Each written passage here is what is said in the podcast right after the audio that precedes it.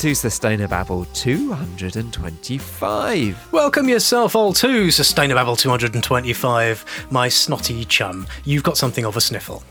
I do I do have a cold, yes. Oh, I think it is just a cold. It's one of those ones where you have uh, phlegm cascading down your face throughout the day. Oh, very nice. Waterfalls of snot. I was just reading before coming to start this here babble about that is because we haven't really been seeing each other for a year, and so like the cold has kind of like been building itself up, ready to screw us over when we do meet people. So that's what's happening. I tell you what it is. It's lurgies. because baby oil number one, who you'll remember didn't exist when we started this podcast, has started school and is mixing with all the other baby not ols uh, and is getting their germs. So, yeah. Anyway, we uh, we are here to give you some relief from your lurgy and from the lurgy affecting everything. We are Sustainababble, your friendly little weekly environment podcast, all about people and the planet, and why, despite everything being a metaphorical and literal waterfall of bogies, we can still have a chuckle about it every now and then. Yes. Yes. And what are we going to be picking through this week? Oh, picking through. We're going to be sticking our finger into the nostril of transport and wiggling it around and trying to work out how on earth the car came to be the thing that it is, uh, and, well, frankly, what's going to happen in the future. And to guide us through that nostril of motion, uh, we are talking to the rather splendid Tom Standage. Now, Tom is the deputy editor of a magazine called The Economist, which many of you will know, big, famous, august publication. Um, and he is also the author of a brand new book called A History of Motion. Yes, we talked to Tom. Tom is one of those people who's like so much cleverer than me that I felt blessed simply to be caught up in the wake of his knowledge. He's he knows so many things. He's re- researched the history of everything about technology and cars and where they've come from and what happens when they develop and where they go and how it is related to what clothes you wear and what you've got in your pocket and the numbers that are coming out of your phone and whether we're going to have flying cars and all of that stuff and whether it's going to be good or bad for the planet and what should be done about it either way. Yes? Yeah, he's also done that on about seven other topics, uh, completely unrelated as well. I don't, I don't understand people as. He's the kind of person but just makes makes you feel you have totally wasted what limited brain cells you have. go. Oh no, I knew that already. Tom didn't make me feel that. Well, at least not for the first time. I, I knew that. Yes, look, Tom is great. This is a, a whistle stop tour of all of the things covered in his book. Uh, but not well, not all of them. There's loads more. So you should go out and buy it. It is called A History of Motion, uh, and is available now. So just before any of that, just the usual disclaimer: we do work for environmental charities, don't we all? Yes. Oh, poor little snuffly munchkin. But these are very much our own views. So if anything that we say makes you want to blow your frustration into a hanky and lob it in our direction, please do so at us, but not with anyone for whom we work. Yes. Correct. We are also a listener funded podcast. Thank you so much to our Patreon supporters. You can join them. You can chip in a few quid to help with the running costs of this esteemed organ. We are wobbly wobbly wobbly dot sustainababble.com. No, that's wrong. Oh, www.patreon. Have you noticed that on my new podcast, Your No, Brain on Climate, my new podcast, Your Brain on Climate, I can't get it right on there either. Yeah. just can't, just can't do it. I've had to have so many takes. www.patreon.com slash sustainababble is how you can help fund us. Yes? Good. Hey, Doc, you better back up. We don't have enough road to get up to 88. Roads? Where we're going, we don't need roads.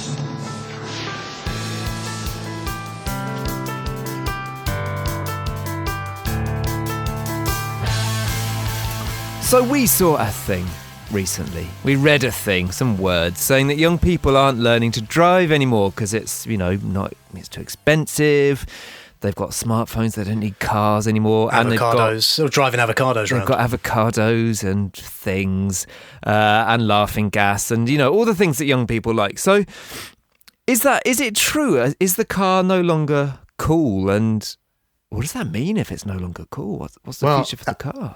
I'm I'm the old person in the room here, so you know you should be telling me that I think. But certainly I've I could see my daughter's 22, 21, 22, and um, she's got no interest in learning to drive at all. Um, I think one of her friends knows how to drive, but mostly they don't. But if you look at the numbers, the bigger numbers, certainly um, across America, across Europe, uh, people are learning to drive later or not at all. The fraction of even Americans with driving licenses um, in all age groups is, um, I think, pretty much all age groups is going down. But you know, the in particular, the idea that you I mean, when I was 17, first thing I did, right, was get Yeah. my provisional license and learn Oh, how to same. drive, right? I was counting down to days. I mean, Exactly. but partly that was because I lived in a rural area where, like, that was the way I could get anywhere. Like, No, I- that's absolutely so- understandable. But um, so so it seems a lot less urgent than it does. And then if you look at the kind of big numbers, um, the number of miles driven, even in America, the world's most car-loving country, is still going up every year. But it's going up more slowly than the number of cars or the number of people. So on average, each car and each person is driving less each year. And in fact, that peaked in 2004. And in Western Europe, it peaked in the 1990s. So essentially, everybody is driving less than they used to. Um, that doesn't mean there aren't more cars on the road, but individually, each of those cars is travelling fewer miles each year. And the broader trend, and this is kind of obvious once you point it out, is that owning a car is becoming more and more of a hassle. It's more and more expensive, and you have to like pay to park outside your own house, and pay to drive into the centre of London, and pay to go over certain bridges, and all that kind of stuff. Um, and at the same time, not owning a car is becoming more and more convenient, largely because of smartphones. So um, I remember when Google Maps first came out, and I had like an iPhone 4 or 5, I can't remember what it was, but it was the first time I realised I had to get from like one place in London to another place in London. And I realised this was like a video game, right? You type in the address where you want to go, and the, and the phone and Google Maps would go, right, if you can get to the end of the road in two minutes, there's a bus. And then when you get on that bus, you, um, you then change at this station. And so and it was, honestly, it was like, uh, I absolutely loved it because it was, it suddenly makes public transport much more accessible, much easier to use. You're not just hanging around a bus stop hoping that the little screen thing that tells you there's a bus in three minutes. It was, always wrong, wasn't it? Uh, it, it never worked. But somehow, you know, Google Maps works a lot better. And um, and so that makes public transport on its own much better. And then you've also got all of these new things like ride hailing and scooters and dockless bikes and you know whatever else comes in the future, flying cars and autonomous cars, stuff like that. Um, you can basically weave all those things together using the smartphone. And in my book, I call this the Internet of Motion. But it it means that collectively, all of those alternatives to the car, all of those alternatives are much more attractive. Um, and so you have this phenomenon where car ownership is more expensive and less convenient, and car non ownership is less expensive and more convenient. And so, surprise, surprise, at the margin, and obviously this isn't true for people who live in the country and so on, but if you're a young person who lives in the city, the chances are you can manage without having to learn to drive and having a car much more easily than you could have done 10 years ago or 20 years ago. And as a result, we see, you know, fewer people using cars and, and car ownership being less you know less sort of important to people's identities. And then the flip side of that is also that the phone is the is the technology like the car was before it that gives you the freedom to meet people the freedom to get around because you can use all of these apps uh, the freedom to shop. I mean these were things that we used to rely on the freedom to get food right? You can just like use an app and food shows up on your doorstep. These are all things you used to have to have a car for and now you can do them all with your phone instead. And so in that sense the the smartphone is the successor to the car. And it's also the technology that you define yourself through. So you used to have a car and you'd like customize it and drop the suspension or whatever you you know however you, or you wouldn't do Tinted that because you windows. thought because you thought right or you'd think actually that's stupid and i'm not going to do that. So i'm going to express myself by not doing that. Um, but the point is that you know the phone is now the technology that people use to define themselves to their friends whether it's like the choice of phone and the choice of case and the choice of ringtone or also how you what you choose to share on social platforms and and so on and so on. So all of those functions that used to be bound up with the car have now moved into the smartphone. And I think that also makes the car much less important um, to the young, the youth of today, uh, than, it, that it used to be. Driving sucks. You said a thing there. You said it in passing. You said the word flying cars. Oh, yeah. Are you being silly? Are we going to have flying cars? What's happening? Like 10, 20 years from now, what's transport going to look like? Uh, yeah, well, I think I think the um, the crucial thing is what I'm trying to the point I'm trying to make with the Internet of Motion is that i i the ability to stitch together lots of different kinds of transport gives you a lot more flexibility. So when new things come along, you haven't bent the world out of shape because you've put all of your chips down on one technology. And that's what we did with cars. So before that, we had horse-drawn transport, and they had this big problem in the 1890s. They started to realise that horse-drawn transport in cities was unsustainable. There was too much horse manure piling up. There was too much traffic. There was too much noise. There were too many accidents. And at that point, they recognised that something had to change, but they weren't sure what was going to be the replacement. And then, of course, the automobile comes along, and the the proponents of the car say, well, there's no horse manure, so we've solved that problem. There's going to be no traffic because once you get rid of the horses, the horse and the carriage takes up twice as much room as just the carriage. So you've suddenly got twice as much space on the road. So boom, no traffic jams. It's going to be no accidents because you can't scare a, a car like you scare a horse. So that's going to go away as well. And it's also going to be much quieter because the horse-drawn vehicles had steel, you know, metal rims on the wheels and cars had rubber tires. So every, it was going to be silent. So all of the problems were going to go away. And all of, course, that, all of that came true, didn't it? yeah, of We- course it did. Yes, there's no pollution famously at all. Uh, perfectly safe, silent, unpolluted roads.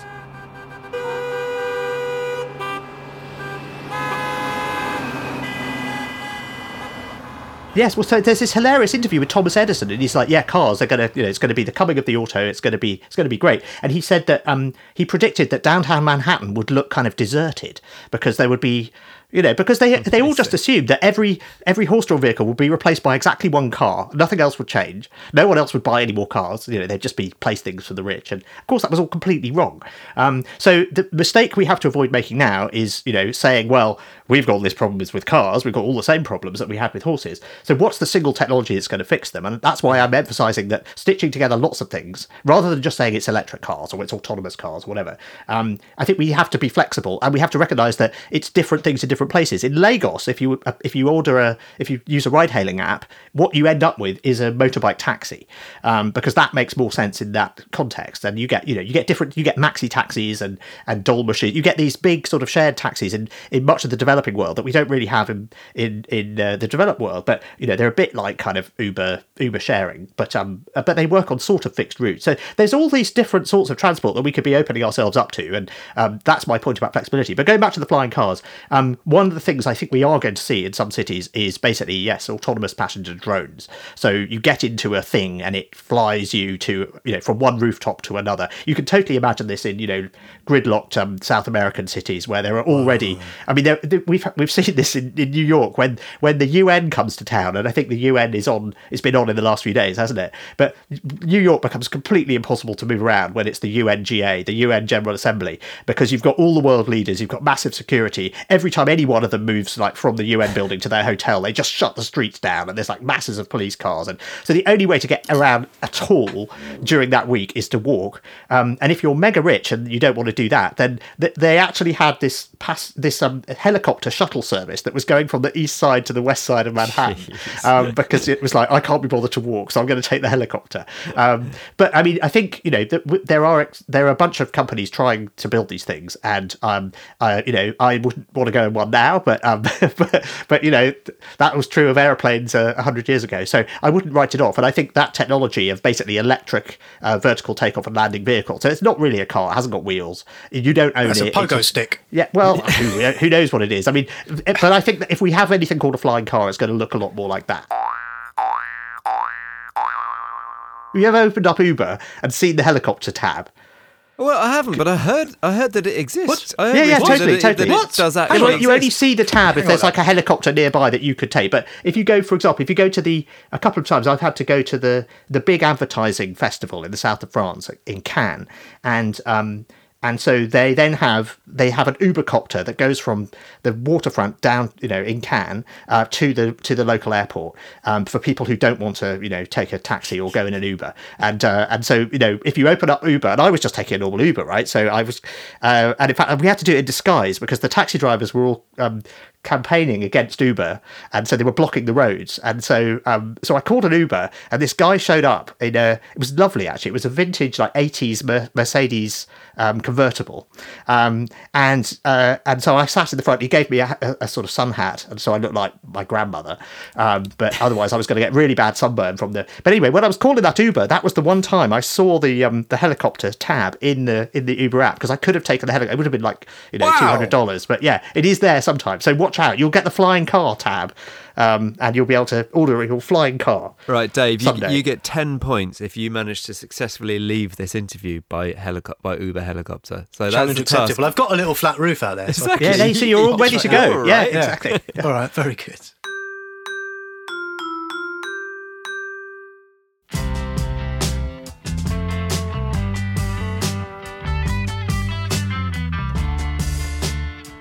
So who's the we you're talking about there? Because a, a, a little bit earlier you were talking about, you know, we we could uh, we need to have um, this kind of flexibility of transport options. But that means someone's got to decide to do that, isn't it? Because because other, otherwise, because the, the people who want autonomous cars to dominate, they don't want flexible transport systems. They want autonomous cars everywhere, don't they? Uh, and that's not the same as having a nice integrated whizzy public transport, do it all by your, your app thing. So, so what what needs to happen to make sure that we don't get gridlock of autonomous cars owned by you know some very rich French capital person. Well, we've sort of had a glimpse of this with what with what happened with the scooters because um, I remember going to San Francisco like three years ago, and there were just scooters everywhere.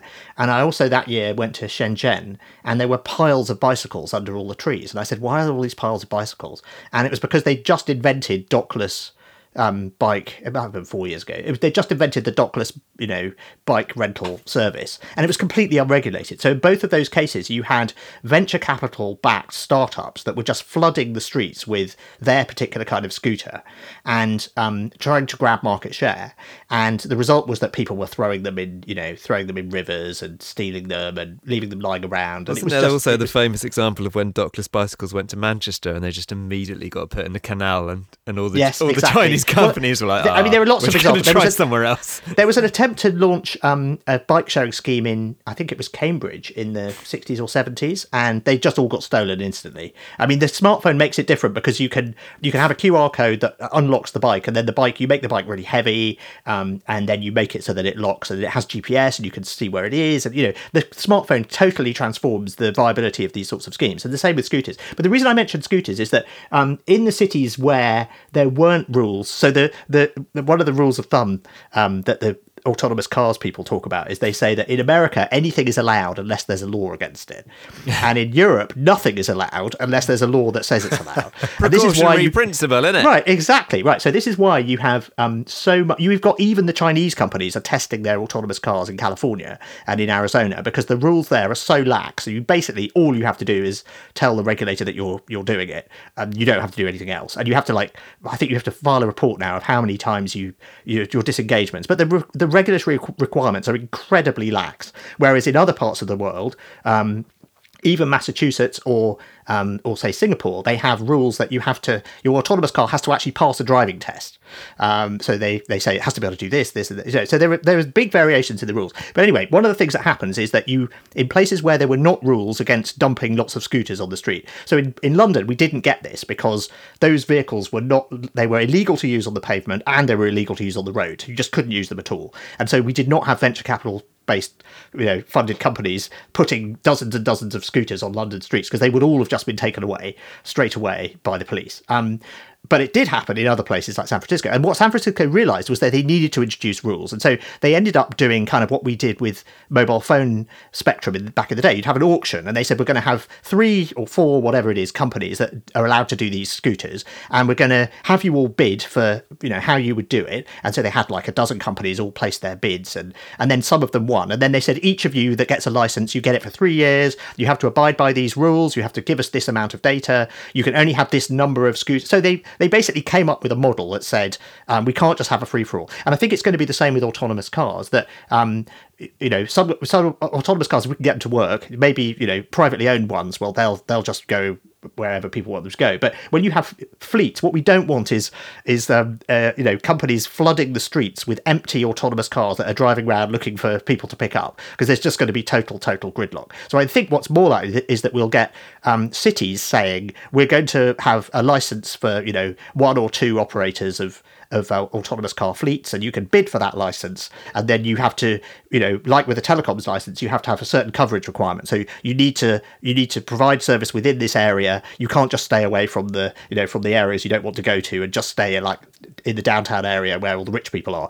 Um and there'll be so there'll be conditions and then there'll be you know we can take the license away if you if we don't like how you behave and so on and so on. I think that's the way that autonomous cars will be be regulated. Um, and then it'll be even stricter in places like china. I think you know i think we're going to see deployment of autonomous cars in china first if we see it anywhere because the authorities will just say right this sector of the city, we are just clearing everything else off the road. It's autonomous cars only, no pedestrians, no lorries, no bikes, nothing. And then we're also going to add all the sensors and things to the to the streets to make it easier for the for the autonomous cars. And under those circumstances, you could you they've got complete control over um, over what those vehicles are. And of course, if you then write something on social media that's rude about the government, you know, then you won't be allowed to use them. Very, very foolish words, mate. So when you talk to a lot of greenies, and this is a sort of greenie minded podcast, right? When you talk to a lot of greenies about transport, there's some combination of three things that they say transport should do, which is generally be green.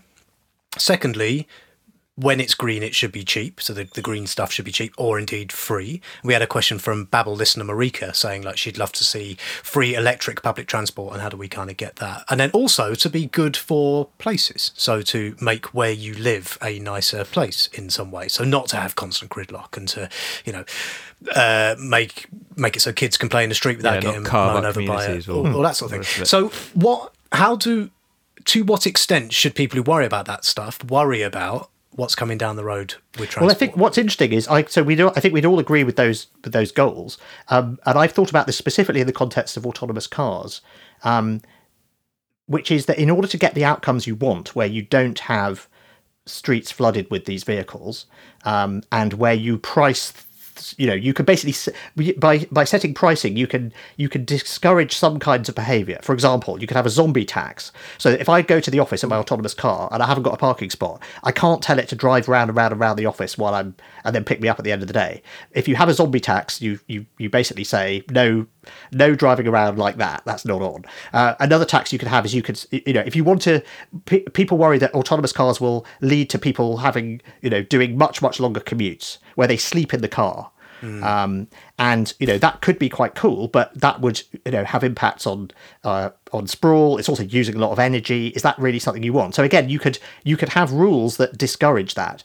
The the difficulty, the the, the fundamental underlying difficulty is that to get the um, the sorts of outcomes we're talking about, where things are greener and cheaper, you actually have to regulate them really tightly, um, and so the sort of that's what's scary about it that you have to have very powerful very muscular regulation and once you have powerful muscular regulation then you know that could be scary in other ways right because um uh, the Chinese will have very powerful muscular regulation, but not necessarily in, in ways that uh, that foreigners or indeed their, some of their own population would like. And so that's the difficulty that um, th- that autonomous cars in particular offer this a very fine grained tool of social control that you could you could basically regulate certain kinds of behavior out of existence, like zombie taxis and, and sleeping in your car to commute, uh, if you don't want those things to happen and you want to control things like urban sprawl. But the very same levers that allow you to do that also allow you to do lots of very bad things, like, say, you know, people of this ethnicity are not allowed to go to that neighborhood. And so that's what's that's what's really scary about it. And and uh, and that's what I think, you know, it's very important that we're aware of that danger. And that, that's one of the things i'm doing with this book is sort of pointing that out. I mean another aspect of this is data. Um, so we've always been Yeah, caught you, out. talk, we- you talked about sort of data being the new pollution, which I thought exactly data exhaust. So we were caught out with horses. The you know the the, the horse manure turned out to be this big problem when there were lots of Incidentally, incidentally, I have a lot of time for a book which opens with a detailed uh, introduction, basically a, all about a poo. lot of horse manure, and it's really disgusting. And in fact, the I, I had to cut it down. My my editor said, "There's this is Too much shit, Tom. Too there's much just shit." too much horse shit here." And my wife was like, "Oh no, not another story about horse manure." Oh god! And so I actually apologised to her in the acknowledgement. But yes, they, it, I mean it's it's quite gruesome. The discover the uh, description of what they called mud in Victorian London, and it wasn't. love mud, how let me tell prudish they are. Right, What's but there's that this over ama- there? There's That's, this uh, amazing mud. eyewitness description of the Strand, which is quite near where, where I work in London, and um, and it's the Strand. It's 1895, and every time it rains, all of the mud, and we know what it is really, turns into this stuff, and it's got the consistency of of thick pea soup. And there are people who go around in these kind of big galoshes with ladles trying to get rid of it. But what's amazing is that as the carriages go up and down the Strand, they spray this stuff all over the pedestrians, um, and all over the all over the shops and the houses. So the shops and the houses are basically coated, they're splattered with shit up to about 15 feet. Um, and this is totally normal. Um, you know, people uh, don't go outside when it's raining in Victorian London, kids, because it's not going to be a pretty sight. So yeah, there's a there's a lot of this. So I'm beginning horse to think is- the past wasn't always better. yes, yes, I know exactly. Yes, possibly, um, possibly not very nice. No antibiotics and um, no broadband and no heating and oh my god. No babble.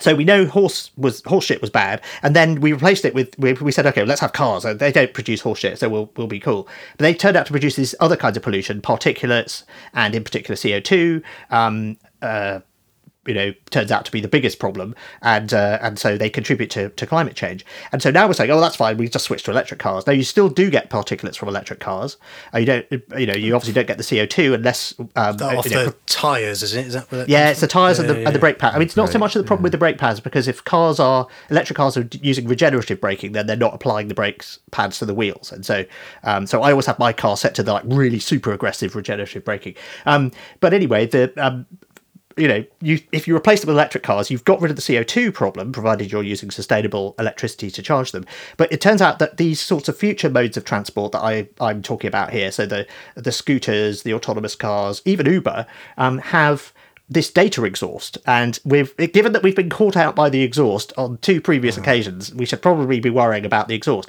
Now with Uber, there's this really kind of classic um, example from their past. I think it was 2012. They did a, a blog post on the Uber blog called Rides of Glory. And what they did was they analysed the traffic patterns in different American cities to figure out which cities had the largest number of one night stands.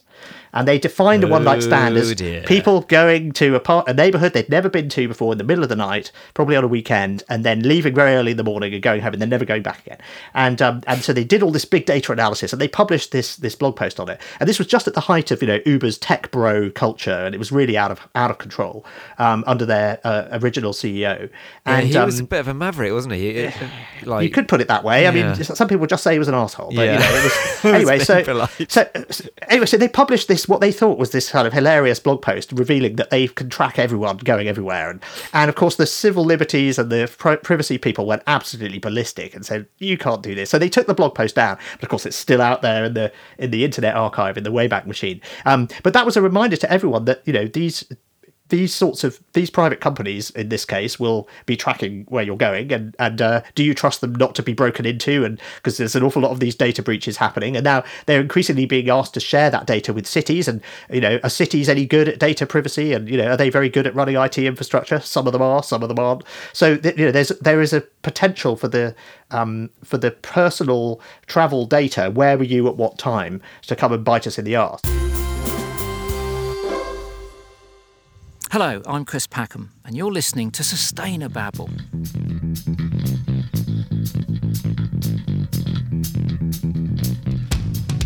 So your uh, your book is very very comprehensive on the history of the car and, and where how we got to where we are because a lot of what you're talking about is a an exciting future where you know potentially a lot of our journeys are not in private cars anymore but right now well in the UK what we've got 37 million private cars something like that um and uh, the thing that made me most cross about why we are where we are is the idea of dynamic obsolescence. Oh, hang on. I'll, I'm going to play the dynamic obsolescence music. Thank you. That's the one. Uh, this this is the thing. A concept I, I know about. Um, oh, what's the, I've forgotten the word phrase now. But the, the other obsolescence, built-in obsolescence, the, Yeah, which yeah. came from the light bulb, right? Uh, but dynamic obsolescence. Well, it was- wasn't built in. I mean, I don't know. I think the myth that you know they could have made an infinite light bulb, but they chose not to because they wanted to sell more light bulbs. Oh, let me have that one, Tom. Let me have. Let me cling on to that myth. We're not talking about that anymore. I'm just gonna. We're gonna say that's true, and I'm gonna live in that. They made a thing Yeah. that defies the laws of physics, Yeah. but they wouldn't Yeah, yeah, sell it to anyone. Exactly, Sure, yeah. yeah. But dynamic obsolescence, this is the thing I didn't know about. And well, explain to us what that is and um, Yeah. and how it manifests in cars. Well, this stuff. is I, I, it, it, it's it comes from the the history of the of car manufacturing, and what's really amazing I found about this when I went and looked at it is how. Um, how closely related it is to the way everything else is sold now and and and, and manufactured now. So you know, famously Ford with the Model T pioneers moving assembly line production, and this is incredibly, incredibly efficient. It means that the Model T can be produced in enormous quantities at very low cost. And I hadn't realised just how amazing this was, but um, the numbers are that in America in 1900 there were 8,000 cars on the road, and in 1920 there were 8 million, most of which were Model Ts. So that's a thousandfold increase in 20 years. And a thousandfold increase in 20 years is the same as doubling every two years 10 times, because 2 to the power 10 is 1,024, as I'm sure you're aware. Oh, so I was gonna say, Now, yeah. what does doubling every two years sound like? It is Moore's Law. So we used to, in the computer age, the idea that our computers get much better very, very quickly, um, or that they get much cheaper, and that you know every iPhone or every smartphone, you know, every every year or two years, you get another one. It's much, much faster, and then you kind of use the old one, and you can't believe how slow and rubbish it is.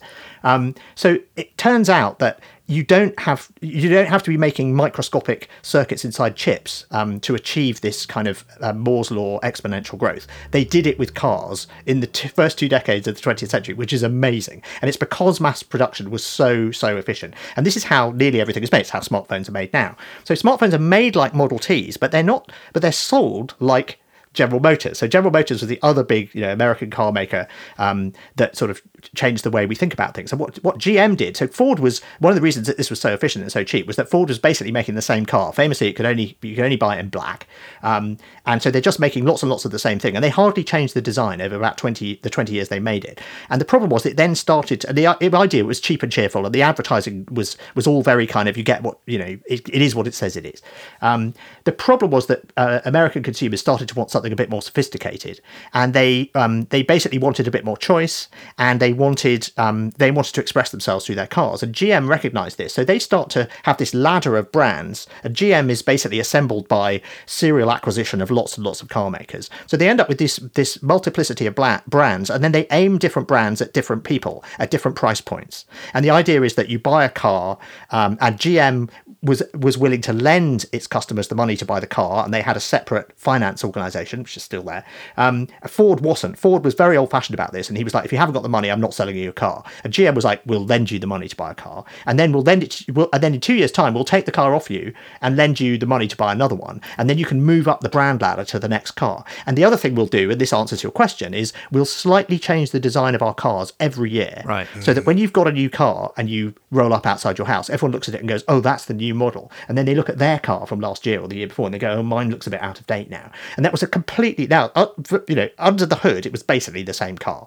Um, they hardly the first it. time anyone had ever done something like that? Then, that as far as I can, yes, Wow. exactly. I mean, it's an aspirational good, and then you you did. I mean, you could argue that this is borrowing from the fashion industry, and in fact, GM hired people from the fashion industry because you know, fashion is all about keeping up with the times and the fact that it changes quickly and you look down your nose at people who aren't keeping up with the times and you know uh, what are the latest fashions from paris and so on but this was deliberately applying all of that and also color so having a choice of colors a choice of designs was a deliberate so i described gm in the book as the opposite of ford they are they're doing everything the other way round. And people loved what Ford did for about 15 years. And then they said, okay, we're ready for something else. And they switched to what GM did. So basically, smartphones today, they're built like Fords on a mass production line, but they're sold like GMs because there's like different price points and there's different models and they're aimed at different market segments. And then, of course, there's a new one coming around the corner all the time. And so then, I mean, look at what Apple's just done with the iPhone 13. So the iPhone 13 has the basic 13 model, not the Pro.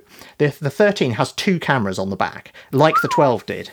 But the 12 had two cameras in the camera bump, one above the other, and the 13 has them arranged diagonally. And this is entirely so that you can tell whether someone's holding a 13 or a 12. And so now, when you look at a 12, you go, oh, that's just a 12. Oh, that's a year old. And when you see someone with a 13, you're going to go, oh, it's got the diagonal camera thing. That's a 13, isn't it? And yeah, that's exactly what it is. So this is this is the legacy of GM. And of course, lots and lots of other industries did exactly the same thing. I mean, people even applied this in in ha- people tried to do this in housing. I'm not sure it really works in housing, but you know, in lots of other areas. Here's the here's the new model of this year of of, of whatever. Um, you know, whether it's TVs or or I mean, it, you know, it's still most obvious in cars and smartphones, but um, but uh, you know, you do get it in, in other kinds of consumer consumer goods as well, where you have here is the new 2022 model of blah, um, and that's meant to make you want it because it looks up to date, and it also by the same token makes your older model look crappy and, and out of date and, and past it. Nissan Sensible is the car for you.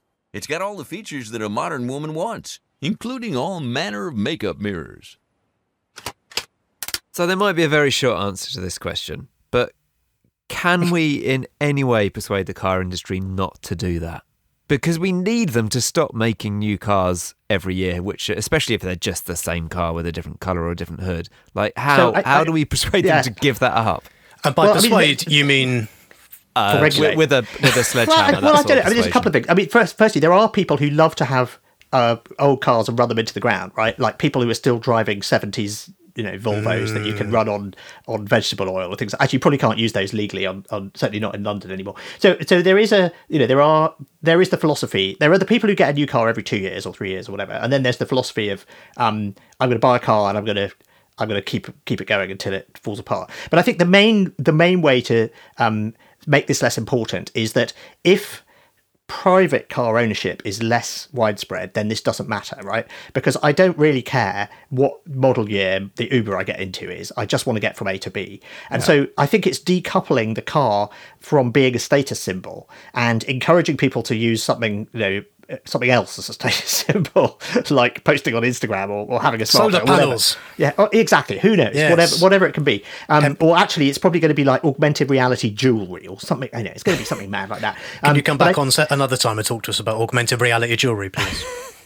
Yeah, honestly, you heard it here first, first but I, but I think that's it. I think the reason this is a problem is because um, is because people's self identity is in many cases so bound up with their car that they don't want to be seen with an out of date one. And the idea of the car as a, I mean, there was that great VW Golf ad a few years ago where they had you know people in their vehicles and what it said about them, um, and there was like a guy on a speedboat and and he was like, yeah, I'm I'm worried I'm a bit too small downstairs. And then there was a guy in a in a Ferrari saying, you know, I'm a little bit short.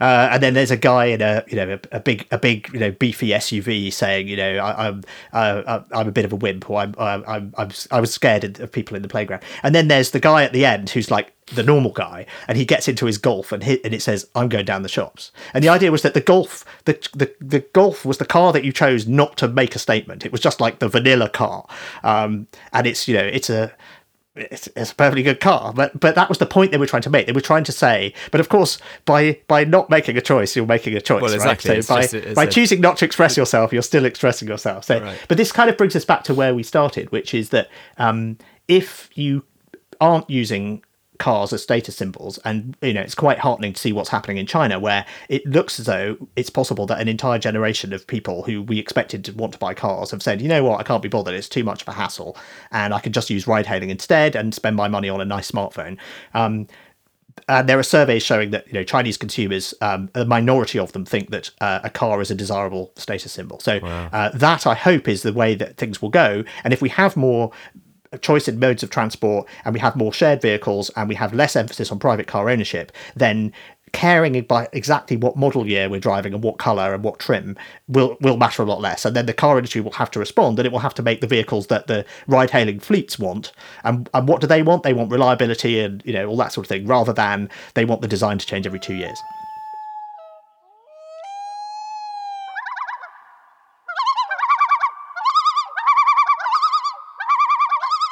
So you've been talking a lot about companies doing things and about the history of, of car companies having power to shape markets and shape trends. And something I was wondering is, and I was thinking a bit about the Volkswagen emissions hoo ha here. Go back and listen to episode 25. It's five years ago now. Amazing. oh dieselgate that, that's right? that Yeah. long ago Dieselgate. yeah yeah, yeah.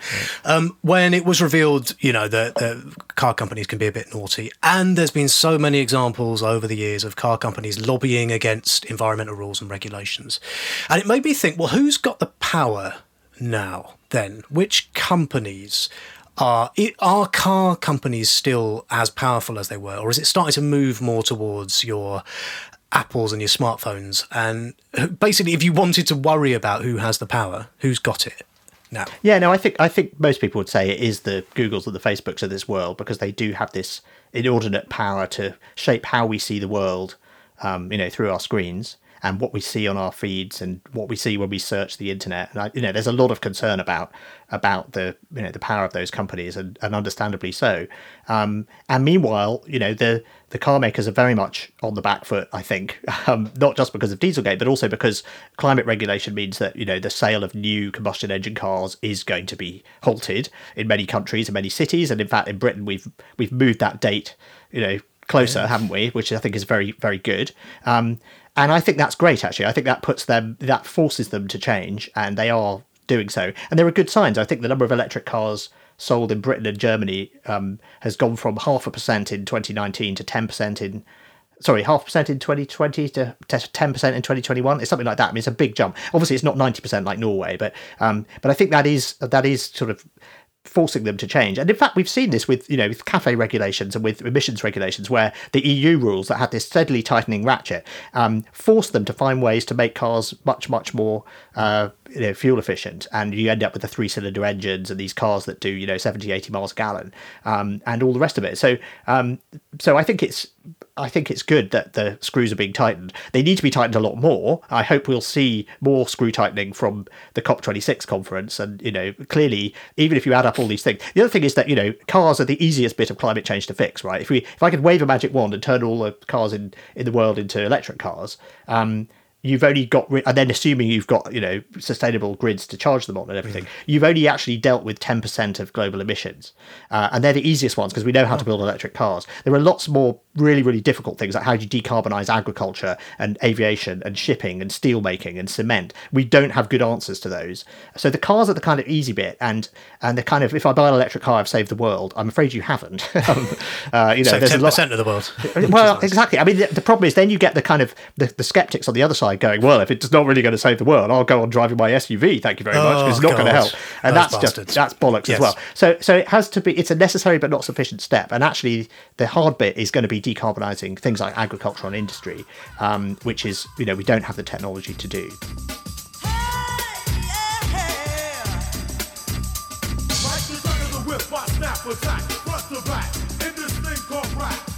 The underlying thing, the reason it turns out why Henry Ford could make Model Ts using Moore's law, um, which we kind of think, oh, it's computer age. He can't, he can't have done that. Is that Moore's law turns out to be a the computer version of a much deeper law called Wright's law with a W. And Wright's law says that when you're manufacturing things, the more of them you make, um, the better at it you get, and the cheaper it becomes, and the more efficient it becomes. And in fact, there's this percentage that you know every um, every time you double the number of things that you've made, you get you know typically 20% better at it or 30% better at it and you see this from all sorts of manufacturing and so the, Moore's law is just the version of that for chips, but it turns out that um, Wright's law also applied to cars, and it's now applying to things like solar panels and batteries. And so when people say, "Well, the problem with electric cars is we're going to need to make a lot of batteries, and we haven't got enough factories, and it's going to be too expensive," the way you make it cheaper is by building more factories and making more, more of them, because yeah. then you learn how to do it more cheaply. And this is what we've seen with solar power. Solar power has got cheaper incredibly quickly. Even batteries, I mean, lithium ion battery prices per kilowatt hour have come down by 90% in the last, what, 20 years or something. So, um, so the answer is not to complain that these things are too expensive and we can't make enough of them. The answer is to make more of them because that way you get more of them and they become cheaper to make. And so that's why we need to really put our foot down on the electrification of, of, uh, of transport. Um, and then you can use those, you know, those batteries for lots of other things too. And you can use the cars for grid storage and, you know, there's all sorts of wonderful things you can do once you uh, electrify the fleet. So we just need to go as fast as we possibly can in that direction and not faff around by saying, well, let's let's have um, let's have more hybrids or something like that. I just think we need to we need to go as fast as we can. That said, I must confess I did buy a plug-in hybrid because there aren't enough charging you points bastard. for the, for the full electric.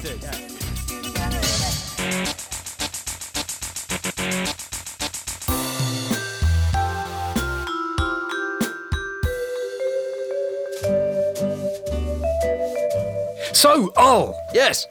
That was one of those interviews where my mouth was on some sort of delay and I felt like I was learning things so fast that I hadn't finished learning them um, when I had to learn some more things. Or when you uh, had to ask a question. I had to ask a question. Bloody hell, he knows things. Well, yes. Lots of things. Yes, he knows lots of things. He's put them in a book. Mm. Which, is, which is good. That's what people who know things should do. You liked his book, didn't you? I did like his book. I really did like his book.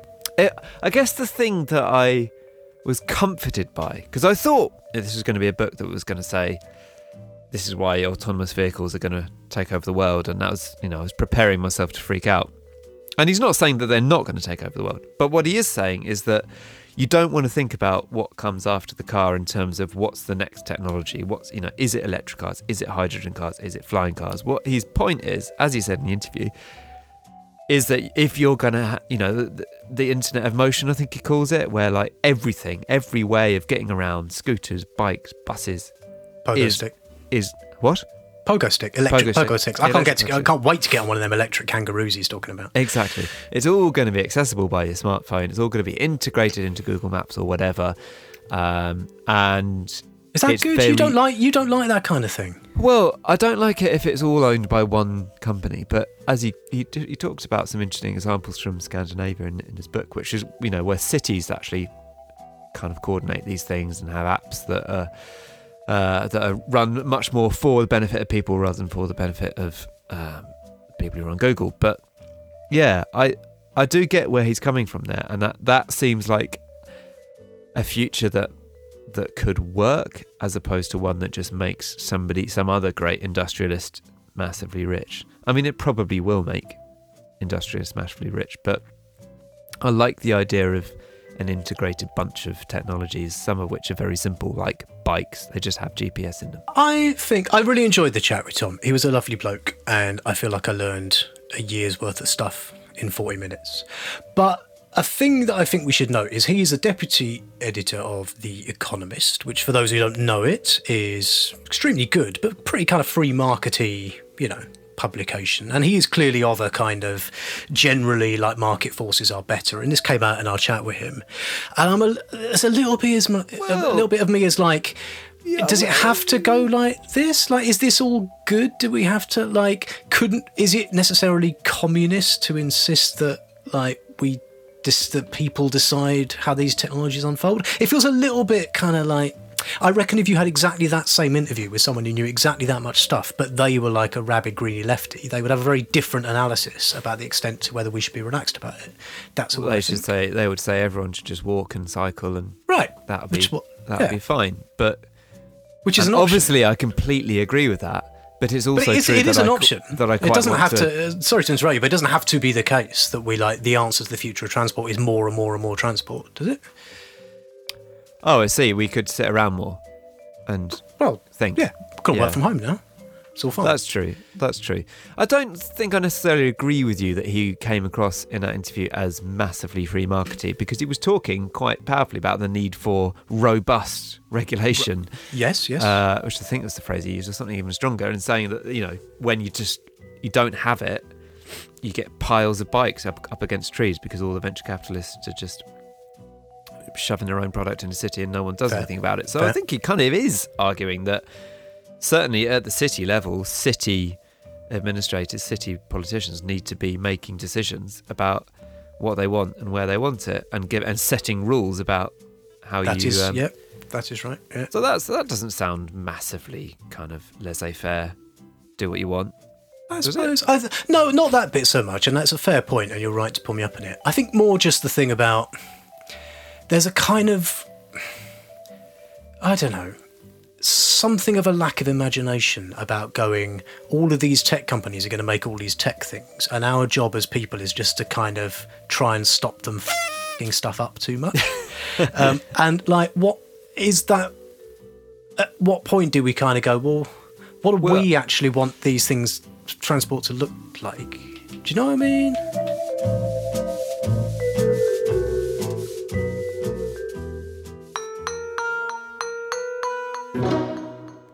So that is just about it for another episode of Babble. Thank you very, very much to Tom for writing, writing the book and for coming to talk to us all about it. Thank you to Dave for babbling so magnificently. The newly, I don't know if I can I say this, Dave. You're you're different, Oh, aren't you, from last time? Go time? on then. Yes, one of the things I was doing was making a Mrs. Dave. So yeah, got married. Making didn't a I? Mrs. Didn't I? Dave. Got married. Oh, a Mrs. Dave made a Mr. Dave. That's very true. And uh, yeah, got married in a beautiful place in a rewilding project, no less. And it was very nice and only cried a little bit. And uh, Ol did some dancing.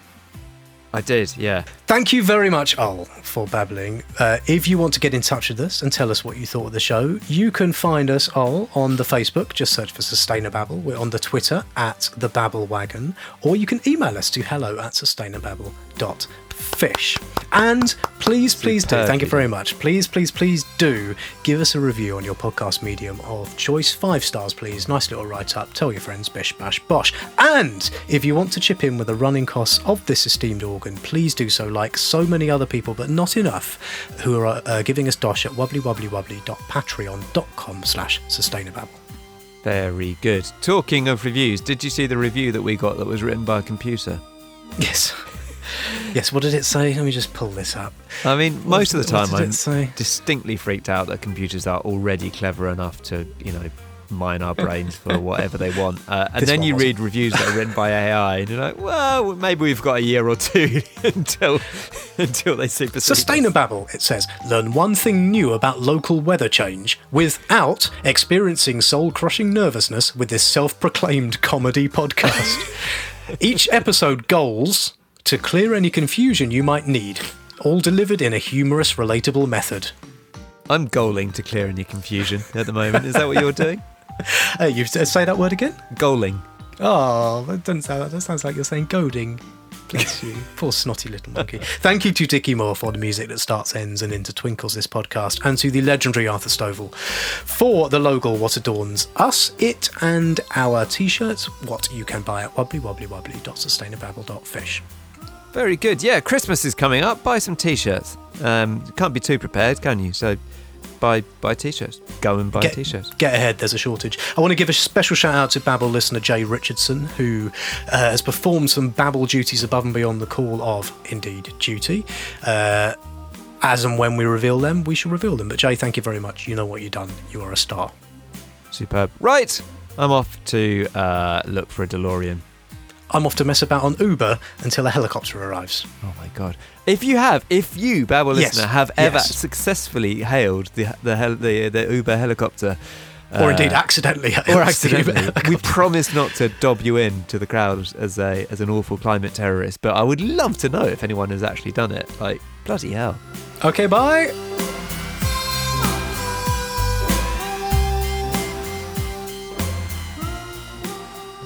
You're looking very Clark Kent, if I may say so. Thanks. I've got product in my hair from yesterday, and I didn't shower this morning. So, combination of grease and product, and quite a lot of snot because I've had so much snot on my hands. So, yeah. I should try that. Thickening.